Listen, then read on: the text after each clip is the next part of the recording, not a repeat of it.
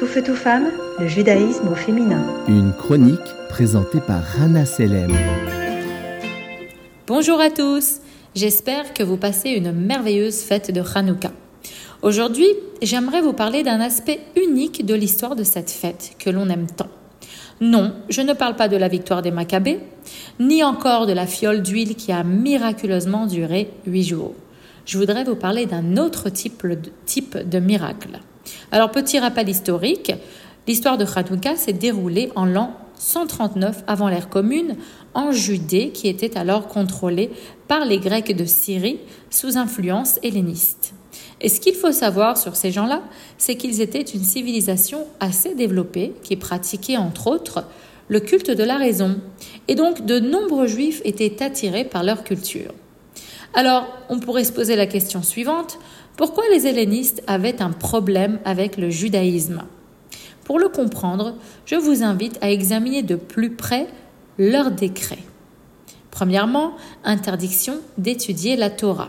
Ensuite, interdiction de pratiquer la circoncision, de poser une mezouza, de célébrer le Shabbat et même de commémorer Rosh Chodesh, le premier jour du mois dans le calendrier juif.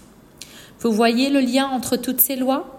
Eh oui, ce sont des commandements qui nous rapprochent de notre Dieu à travers des actions qui ne sont pas nécessairement logiques.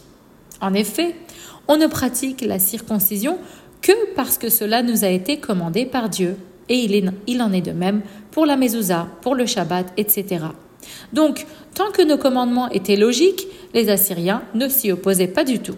Mais dès qu'il s'agissait de renforcer la relation entre l'homme et Dieu, ils devenaient impitoyables. Ils étaient déterminés à éteindre la flamme du judaïsme.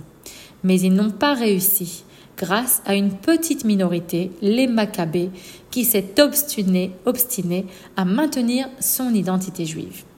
Et aujourd'hui, face au danger de l'assimilation, nous nous devons d'être les Maccabées des temps modernes. Nous devons reconnecter avec le calendrier juif pour retrouver le sens de nos vies, en recentrant nos semaines autour du Shabbat, en accordant la priorité à nos traditions millénaires, nous maintiendrons et renforcerons notre identité. Nous sommes fiers d'être différents et nous défendrons avec détermination le privilège et la responsabilité de préserver cette différence jusqu'au bout. Alors, quel rapport avec les femmes? Eh bien, vous vous souvenez de Judith, cette veuve juive qui a eu le courage et l'audace de tuer le général Holoferne Tout comme Judith, chacune d'entre nous possède une lionne capable de rugir pour défendre nos valeurs.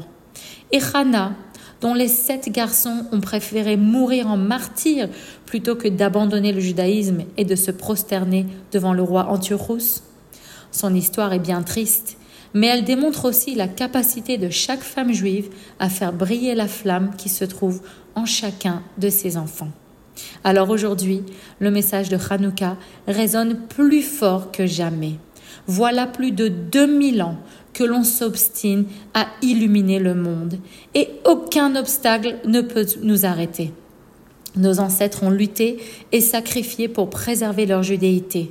Ils ont réussi à allumer la menorah en Judée sous les Assyriens, dans les ghettos juifs du Moyen Âge, sous le régime cruel des tsars en Russie et même dans le ghetto de Varsovie. Aujourd'hui, on continue d'allumer la menorah à Bruxelles, à Paris, à Miami et dans le monde entier.